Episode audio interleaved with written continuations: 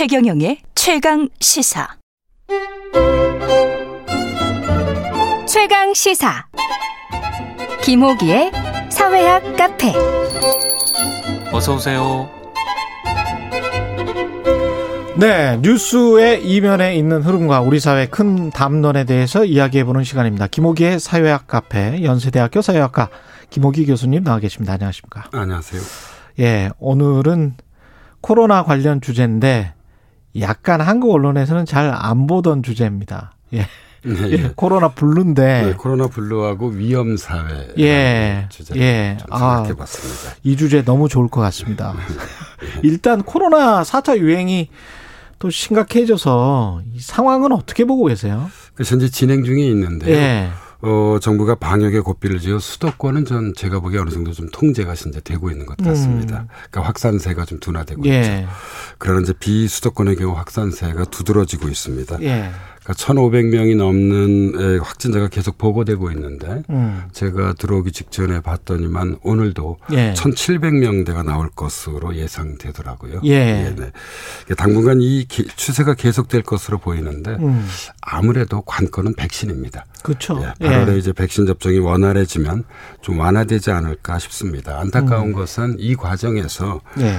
어, 강력한 방역 정책으로 인해 음. 자영업자하고 소상공인들이 큰 어려움을 겪고 있다는 점입니다. 예. 빨리 4차 대유행이 끝났으면 좋겠습니다. 근데 이거를 코로나 겪으면서 한 1년여 동안 외국 이거는 좀 다른 질문인데요. 서양 사람들하고 한국 사람들하고 이 코로나를 대하는 게 너무 달라서 지금 영국 같은 경우는 몇만 명의 확진자에 그렇게 백신을 많이 맞았지만 한 100명 정도가 죽더라고요, 여전히. 네, 예. 이게 매일매일. 지- 예. 그리고 13만 명이 죽었고 네. 그런데도 그냥 지내자 이- 이렇게 가잖아요. 그러니까 두 가지를 말씀드릴 수 있을 것 같은데요. 예. 지난해 이제 제가 어 다른 뭐 신문들하고 좀그 음. 인터뷰를 한 내용이기도 한데 어 서양의 경우는 아무래도 개인주의적 성향이 강해서 예. 그러니까 마스크를 쓰는 것부터 시작해서 굉장한 저항이 있죠. 예, 예. 우리하고는 좀 다른 것 같습니다. 반면에 이뭐 우리를 포함한 이 동아시아에서는 좀 음. 공동체주의적 경향이 강하잖아요. 음. 공동체 전체의 어떤 예. 그런 가치나 이익을 중시하는데 예. 예, 그래서 방역 정책도 뭐 상당히 훌륭했지만 음. 이 방역 정책에 그 이 뭐그 대응하는 이 국민들의 태도도 예, 저는 뭐 상당히 예, 예. 성숙해 예, 있다, 있다고, 오히려. 예. 예. 그러니까 이 개인과 공동체의 문제인 것 같습니다. 예.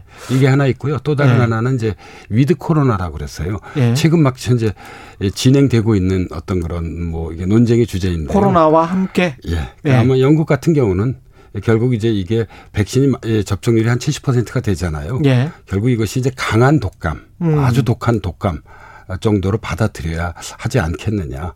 예, 그래서 아마 19일이었던 것 같습니다. 예. Freedom Day라고 해서 예. 예, 예. 그 뭐 자유의 날을 선포하기도 그랬죠. 했죠. 예.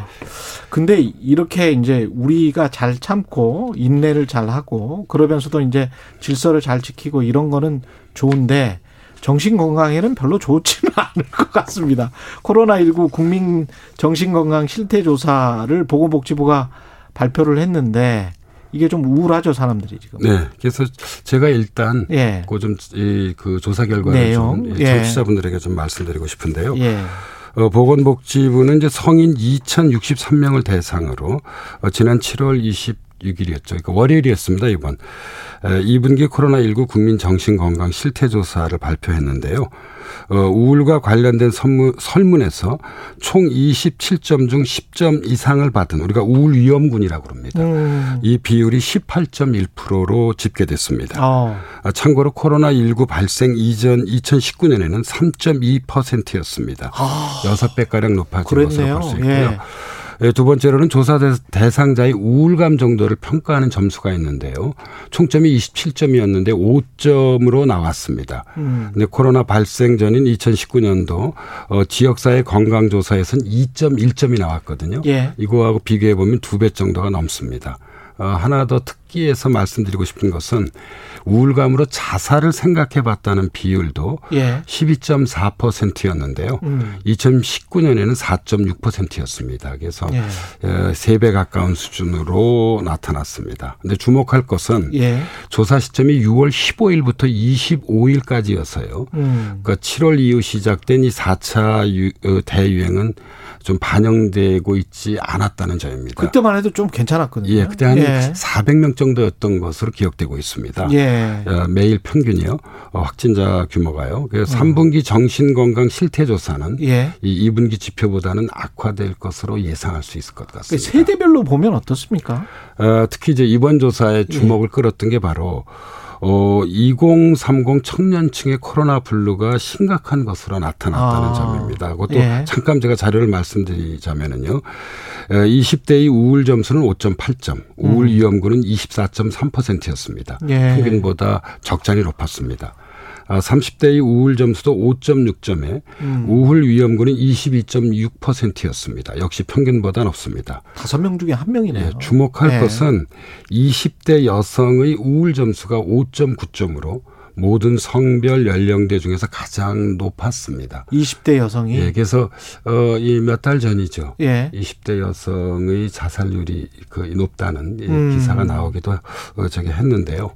뭐 코로나 19로 인해서 예. 어, 이 정신적으로 심정적으로 모든 연령층이 어렵지만 특히 우리 사회의 경우는 2030 세대가 상당히 어려운 그런 어, 상황이라고 할 수 있겠습니다. 더 예민하게 받아들이는 그런 또, 또 나이일 수도 있고요. 그러니까 이제 청년 예. 실업, 주거 불안 뭐 이런 예. 것들이 이제 결합돼서 그렇죠. 예, 훨씬 더 정신적으로 그러네요. 어려움을 겪고 있는 것으로 예, 보입니다. 취직도 굉장히 좀 지금 힘든 상황이니까 그렇게 보면 경제난과 우울 그 다음에 또 다른 우울증 때문에라도 또 힘들면 또 또 어떤 구직 활동이나 이런 거를 또 못 하게 그렇죠. 되니까 이게 예, 예, 예. 악순환이 될 것도 같습니다. 예, 맞습니다. 예. 예. 이제 악순환의 꼬리가 이어지는 거죠. 예. 어, 이 보통 이제 우리가 이 재난이 빈번하게 일어나는 사회를 위험 사회라고 얘기하는데요. 예. 어, 이 독일 사회학자인 울리히베기 이 말을 예. 만들어서 널리 유명해졌습니다. 그렇죠. 그런데 문제는 이 위험이 어느 한 영역에서 머무는 것이 아니라 계속 꼬리를 물고 이어진다는 점입니다. 음. 대표적으로 2008년 금융위기 같은 경우는 경제적 위험이었지만요. 그렇죠. 이것이 이제 사회적 위험으로 변화되고요. 음. 어, 결국 정신적 위험으로까지 나아가게 됩니다. 음. 코로나19도 기본적으로 의학적 위험이죠. 예. 예, 그러나 이제 이 경제적 위험으로 현재 바뀌어졌고요. 음. 그리고 이제 제가 방금 전에 말씀드렸듯이 예. 이 정신적 위험으로도 현재 그 가시화되고 있습니다. 그 전반적으로 이렇게 사람들이 우울해지고 그러면 이게 뭔가 다른 문제까지 영향을 미칠 수 있다 이런 게 논문으로 뭐 입증된 것도 있습니까? 어, 미국의 경우에서는 예. 이제 그 기억하실 겁니다. 예. 아, 이 허리케인 카트리나 아, 에 대한 연구들이 있었고요. 예.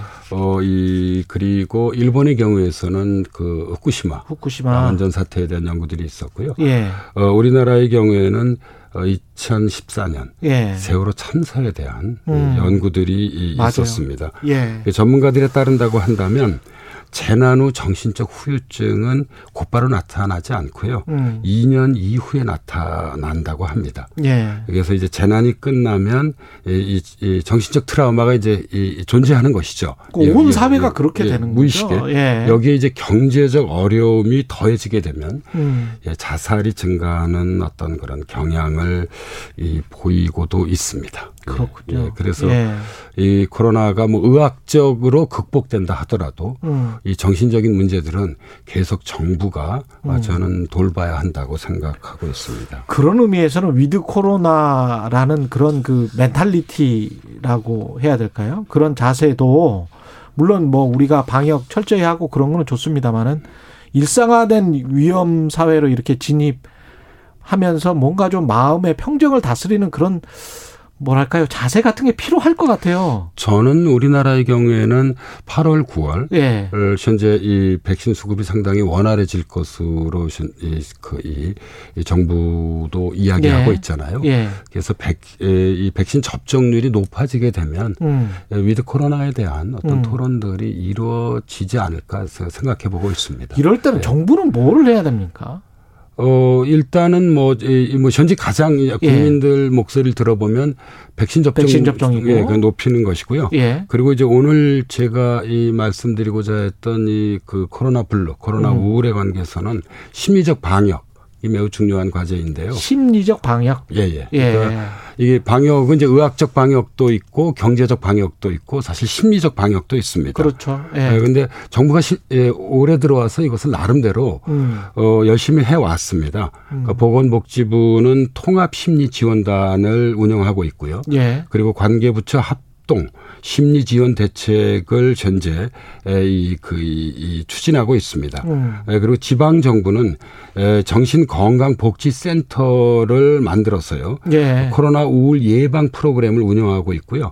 어, 특기할 만한 것은 지난 6월 30일 예. 5월 어, 그러니까 다섯 개의 국립병원 내에 권역별 트라우마 센터를 출범시켰습니다. 음. 그래서 확진자 등 어, 정신건강 고위험군을 대상으로 어, 선제적 심리 지원을 지금 강화하고 있습니다. 예. 그러면 상담 같은 거를 해 주시는 건가요? 예? 그렇죠. 예, 네. 예, 예. 근데 여기서 이제 중요한 것은 어, 사- 예, 사실 우리가 무엇을 대응한다에는 예. 결과적 대응이 있고 선제적 대응이 있는데요. 예. 어, 이것은 이제 이 어떤 극단적 선택에 에, 이, 그, 이, 도달하지 않도록, 음. 어, 이 선제적 그런 이 심리 방역. 예. 그러니까 선제적 그 심리 지원이 매우 중요하다고 생각하고 있고, 예. 실제로 그렇게 정부는 운영하고 있습니다. 근데 기- 좀 예. 안타까운 것은 예. 제가 보기엔 정부가 나름대로 예. 어, 이런 것들을 준비하고 하는데. 잘 추진하고 있는데 모르시는 분들이 무척 많은 것 같아요. 저도 처음 알았어요, 지금. 예, 그래서 어, 저는 뭐 보건복지부를 포함해서 예. 정부가 이 심리적 방역 현재 하고 있는 프로그램들을 좀 적극적으로 홍보하고 알릴 필요가 있다고 생각을 하고 있습니다. 코로나 blue 핫라인이 있는 거잖아요. 그러니까. 그렇죠. 예. 예, 예, 예. 이 개인적으로는 우리가 뭐 여름이고 덥고 뭐 이- 여러 가지 뭐 별로 안 좋은 소식들도 많고 그런데 어떻게 해야 마음의 평정 그다음에 우울에서 우울증에 들어가지 않을까요? 예. 글쎄요, 뭐, 이 사회학을 공부하는 제가 보기에는 예. 역시 긍정적 마인드하고요. 음. 그러니까 정, 저는 정기적인 운동이 매우 중요한 것 운동. 같습니다. 예. 왜냐하면 사실 세상은 마음 먹기에 달려 있는 게 많거든요. 예. 그래서 어떤 마음을 가지느냐에 따라 세상이 달리 보이기 때문에요. 음. 저는 긍정적 마인드가 매우 중요한 것 같고요. 예. 더해서 우리 몸과 마음은 그렇게 분리돼 있지 않습니다. 그래서 자신의 여건과 상황에 맞는 음. 어떤 그런 운동을 꾸준히 하는 것도 어, 저는 좋다고 생각합니다. 개인적으로 예. 저도 이제 한갑이 지나서 운동을 계속 하고 있는데요. 예. 매 주말마다 예. 산행을 갑니다. 예. 근데 코로나 시대에 2030 세대의 산행이 늘었다는 아. 그런 언론 보도들도 많이. 있습니다. 예.